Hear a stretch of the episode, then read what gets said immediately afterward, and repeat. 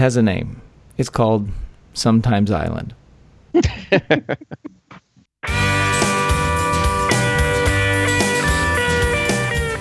Howdy, you're listening to Come and Take It, a talk show about Texas by Texans, where three friends born and raised in the Lone Star State share our views on the history, culture, and just what it means to be Texan.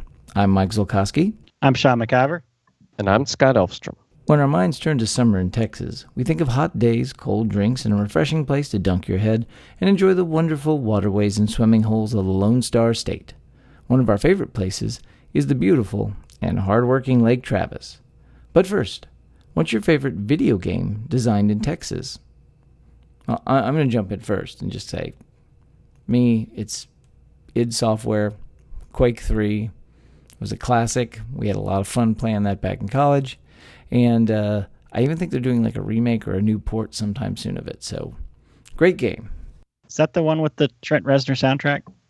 Well, uh, Quake 3 has a heritage going back to Quake 2 and then Quake 1, which had the ambient Nine Inch Nails soundtrack. Yeah, okay. And uh, it's id Software, of course, created the original Doom, um, the first person shooter from which many others have sprung. And before that, of course, uh, Castle Wolfenstein 3D. Anyway, um, we're nerds. Yes. so um, I'm going to stick with that genre, I guess, and I'm going to say my favorite was uh, Duke Nukem 3D uh, by Apogee Software, 3D Realms. Uh, those those old venerable companies uh, came out shortly after somewhere in the same time frame as Doom. Uh, Duke Nukem actually had up and down to it, which was cool. Um, but uh, one of my favorite parts of that game was since they were a, a rival game company of sorts uh, in the same area as id Software, there was a section in uh, Duke Nukem 3D where you got to uh, blow up the uh, id Software building. Um, so that was a fun little in joke for people that knew where they were located. Well, and today they are located in Richardson, Texas, off of Greenville Avenue, just south of, uh, just just inside of 75, not far from my office. So drive by them all the time when I go get good Chinese food. Uh, so my favorite, I, am normally a real time strategy player, so I normally liked games like um, uh, Red Alert and StarCraft, things like that, but they weren't designed in Texas. Uh, so my favorite is Gearbox Studios, which is in Plano. Uh, they had a game called Blur- called Brothers in Arms 2, which was a World War II um, uh, action game. Uh, it was a, a shooter, but it also was a squad base. So you played a member of the 101st Airborne, uh, the Band of Brothers, and uh, Operation Market Garden in Holland. So it was a great game when we had a PS3, and I actually beat the game, which is rare for me to stick with something long enough to beat a game. Good stuff. Lake Travis was formed after the Mansfield Dam was finished in 1942 at the western edge of Austin in central Texas. The dam was built to help control floodwaters in this flash flood prone region. In fact, the dam had to be made even taller during construction, as a flash flood in 1938 demonstrated the needed additional capacity. The dam is owned and operated by the Lower Colorado River Authority, the LCRA, which is a nonprofit public utility created by the Texas legislature to enhance the lives of the Texans it serves through water stewardship, energy, and service. Far from the only lake managed by the LCRA along the Colorado River, Lake Travis is the largest of the seven reservoirs, known famously as the Highland Lakes in the Texas Hill Country. Now, the other ones are Lake Buchanan, Inks Lake, Lake LBJ, Lake Marble Falls, Lake Austin, and Ladybird Lake, also known as Town Lake, which is what you drive over uh, when you're driving down 35 through Austin. Now, Travis is capable of holding over 1.1 million acre feet of water along its 65 mile winding course just outside of Austin, up nearly to Marble Falls. The lake can reach a depth of 210 feet, which makes it the deepest lake in the Lone Star State. And as we said before, this is a dam created lake. So once upon a time, uh, this was part of a river, and there was bottomland and farmland in this area. While the primary purpose, Lake Travis, is flood control and hydroelectric power, uh, it also serves as a prime location for recreation. Uh, fish have been stocked in the lake over the years, including largemouth bass, Guadalupe bass, white bass, striped bass, catfish, and sunfish, and the many, many little perch that I used to catch there as a child. At its widest, Lake Travis can be about four and a half miles, so there's plenty of room for sailboats, uh, motor yachts, pontoon boats, or whatever watercraft makes you happy. There's all kinds of boats out there, from kayaks and uh, paddle boats all the way up to the uh, giant cigarette boats that uh, you would normally see off the coast of Miami. In addition to the public boat ramps at county parks up and down over 270 miles of shoreline, there's plenty of private camps and resorts catering to all types. The lake levels of Travis can vary dramatically, though, so depending on rainfall and drought conditions, it's considered full if the surface is 681 feet above sea level. The highest it's ever been was at 710 feet on Christmas Day in 1991, but the lowest was 614 feet in August of 1951. Recently, the lowest it has been was 618 feet during the 2010 to 2013 drought, but as of April 2016 had returned to its maximum level. This wide fluctuation can affect both power generation and recreation, and the floodgate operations are managed in a manner by the LCRA to accommodate both the effects of flooding downstream and managing property along the shore of the lake. Now, in addition to being the deepest lake on record in Texas, Lake Travis is unique in another way. It's the home of the only legally recognized public park to allow clothing as an option rather than a requirement. Lake Travis is home to the famous Hippie Hollow Park, which was once known as McGregor County Park. This is on land that's owned by the LCRA that's leased to Travis County. This was always a hot spot for nude bathing due to its secluded location along the shoreline. It became even more fo- it became even more popular in the free-loving time of the it became even more popular in the free love time of Woodstock in the 1960s. And this is when the locals started to call it Hippie Hollow after the Austin weirdos that wandered in to get naked on the side of the, the lake. Now, while it was controversial in the 70s and adjacent landowners had, of course, many complaints, the local sheriff decided there was better ways to spend their law enforcement dollars than cracking down on skinny dipping. And so when Travis County took over the park in 1985, it was officially renamed Hippie Hollow Park, and it remained clothing optional with appropriate signage, of course. Yeah, and there was actually a legal case uh, fairly recently uh, where they um, there was an ordinance passed that made it uh, age 18 and above, but there were some families that have been going there for years and protested that they couldn't bring their kids, and uh, the the ordinance has uh, remained in effect. The legal challenge did not get that overturned, so you have to be 18 to go be naked at Hippie Hollow. So yeah, I mean Lake Travis. Um, you know, we said it's the the deepest lake. It's one of the largest lakes overall, and um, it's really important to the uh, the basin of the Colorado River because uh, flash floods could be a real problem. But uh, with the regulation of the dams along that that river, uh, they're able to keep that under control. Well, I think people who aren't in Texas, though, might not realize they look at a map or they visit Texas and they see all these lakes everywhere.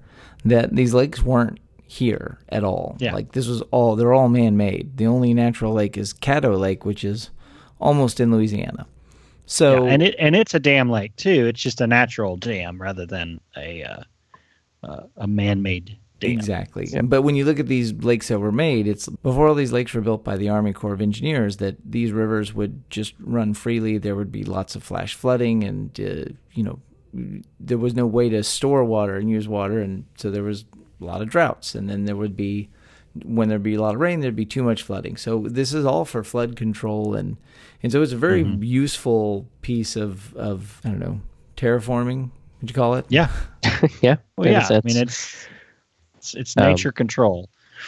Yeah, but uh, in addition to flood control, the uh, the Mansfield Dam there at Lake Travis uh, generates electrical power to uh, you know many of the cities in the region, and you know of course Mhm. it's uh, it's a reservoir, so it's used as a water source as well. Yeah, and uh, you know the movement to to really build all these lakes in Texas and build all these dams did originate after the Second World War as uh, as we you know Texas first of all uh, the the entire country started to see more more and more interstate highways and less and less of a need for navigable river sources uh, river traffic. At the, up to the point Colorado River was still pretty navigable so was the Brazos and the Trinity. Um, so building these uh, building these these dams now were and building these lakes there wasn't as much a need for the rivers to be a transportation source. But the other thing was that as as cities grew and as the power and electricity needs grew and as the water needs grew um, that was what really was the impetus behind building these dams like scott said to have hydroelectric power and building reservoirs so that water could be able to be provided for the growing cities and the sub- suburbs uh, and and really the suburbs of of Austin now reach almost to Lake Travis. I mean, there's Cedar Park is is um, is right next to Lake Travis. Bee Cave uh, is a suburb, uh, and um, you know, of course Lago Vista is a little bit a little bit out, which is uh, right along the lake. So there's a lot of reasons behind why we built all these lakes in the 1940s and 50s, uh, but that's a big part of it. Well, the other thing I was just going to say there's a lot of great spots to visit. You don't have to go to Hippie Hollow if you're visiting, and you don't want to. I've, I've, yeah. I've never been, but I've only I've only been by Hippie Hollow uh, on the lakeside. So the well, the two places that come to mind is is there because uh, I lived in Austin a number of years ago, and there was a a great little place on the water called Sam Place, Sam's Place, which we would go to for lunch, uh, and just good burgers right down on the lake, kind of by the marina. But if you go up in the hills on the north side lake is the Oasis, and oh yeah, it burned Fantastic. down. It's a beautiful big restaurant. No, it's, it's but they've reopened it. Well, I know. So that's yes, that's but why I said it's burned down, but it's open now. Like they rebuilt it. I don't know. Anyway, it burned down. They've rebuilt it, and it's if you go there, they have the gorgeous. They're famous for the sunsets because the sunsets and you just yep. this fills the skies with orange and red over the lake, and you're on this yep. up on this hill looking down and on creation. It's yeah. gorgeous. Yeah. Yeah. Like most and of the I, most of the restaurants is terrace, so it's like these, these multi-tiered terraces where the where you yeah like you said you can see the see the lake. And it is not it's only about a couple of about a mile or so from Hippie Hollow so. Yeah. Well there you go. Now, yeah, the clothes are required in the restaurant. Yes. Yeah. um, now I think of the three of us I probably have spent the most time uh, per capita uh, at Lake Travis. Uh, we started my family uh, started camping at Lake Travis, I believe, in 1980, and we went there at least once every summer for 10 years or so, um, at least. And uh, I've got a lot of great memories on that lake. Uh, like you guys were saying, the Oasis is a great spot. I was way over on the other side of the lake, into the lake rather, from where we would camp. We'd always camp at uh, what's now called Pace Bend Park which is a county park operated by Travis County there. Um, it was originally called Paleface Park. Um, not sure why they changed the name. No, Pace Bend Park at the at the very north end, just past Pace Bend Park, is where I spent a lot of time on Lake Travis and, and growing up in high school. Uh, was the the Highland Lakes Baptist Encampment, where we would go for a youth camp uh, when I was a, a kid. Uh, we would go to youth camp there, and that was that's right on that that bend of the river, uh, that pace bend forms, and it's at the very tip that yep. encampment. In fact, many times going up and down the road through uh, the park, we would say, "Oh, look, there's the the Baptist camp right in the middle of uh, our camp." yeah, so exactly. It's an interesting uh, road arrangement there, but um, yeah, I mean, the the beauty of Lake Travis is that not only are you in the um, unequaled beauty of the Texas Hill Country, but there's a big lake right in the middle of it. Um, and like I said, the size of the lake is enough that you can have big boats, you can have little boats. There's all these coves off to the side, you know, the natural uh, formations between the hills where you can find some really calm water for your fishing or even for water skiing. Uh, we we had one or two that we would go for skiing that uh, were off the main part of the lake, but they were still big enough to uh, take some turns in the in the boat uh, or behind the boat on the skis. Um, one of our favorite things to do would be, of course, go up the uh, the Pedernales River, which is a tributary of the Colorado that empties directly into Lake Travis, and there was a lot of good skiing up that way. But uh, one of my favorite things to do all the time was whenever the boats needed gas, uh, someone would have to take the boat to the marina, which was way down at the other end of the lake, um, or at least much further down. Uh, it was the Lago Vista Marina where we would go. And uh, that was great to just uh, hop in the boat and cruise cruise around, um, take a lazy evening uh, ride, and check everything out. You know, we'd uh, see all the beautiful houses, you know, the lakefront houses that we dream about having someday. And uh, a few times we would drive all the way down to the dam, which is probably one of the busiest parts of the lake. But uh, we didn't hang out there very much because there was a lot of traffic, a lot of boat traffic down there. Now, isn't it true that you can actually scuba dive at Lake Travis? Yes, um, there's most of the lake is not really um, It's I pretty murky. A good place to dive is pretty murky, but there is uh, right there near the dam. Uh, there is a scuba certification, or there used to be. I don't know. I haven't been there in a long time, but at one time it was one of the prime spots for uh, scuba certification. Um, at least for people that were too far inland to get somewhere on the coast to do it. Yeah, who'd want to drive down to the coast? Just saying. Yeah, it was a good spot.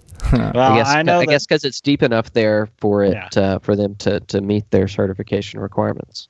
Now, the good thing about a really deep lake is that you get some really good fishing out of out of those super deep lakes because those fish, the bass especially, that they they grow in the bottom areas and get really big before they start to venture up. So, some good good fishing. One thing I was going to point out is is that you know there have been some pretty big uh, droughts in Texas, and it, it, some of these epic droughts have come up. Then you can see Travis looks very funny when it's low. I've seen it when it's been really low, and you like little islands pop up in the middle of it, and you're just like, oh wow, like there's like an island out in the middle of this lake uh, that you can see now, and um, it's just interesting to see like that because the the lake level varies wildly because it's and it's a colossal amount of water if you really think about how many how much water's in that lake Yeah, in, comparison to other ones. yeah, and and you know the talking about the fluctuation. I think the the the fluctuation between the high and low of Lake Travis is something like 96 feet over time. Um, I've never seen it fluctuate that much, but there were several years when we actually chose not to go to Lake Travis because the, the lake levels were so low. Because where we would camp, uh, we would have to already have to climb down uh, the rocky cliff to get to the water. Uh, when the water was low, it became a, a kind of an exercise in futility, um, where it would take you just as much time to work your way down the cliff as you would want to spend down there in the water. So uh, it's a great place when the water is high. When the water is low, you might want to find somewhere else.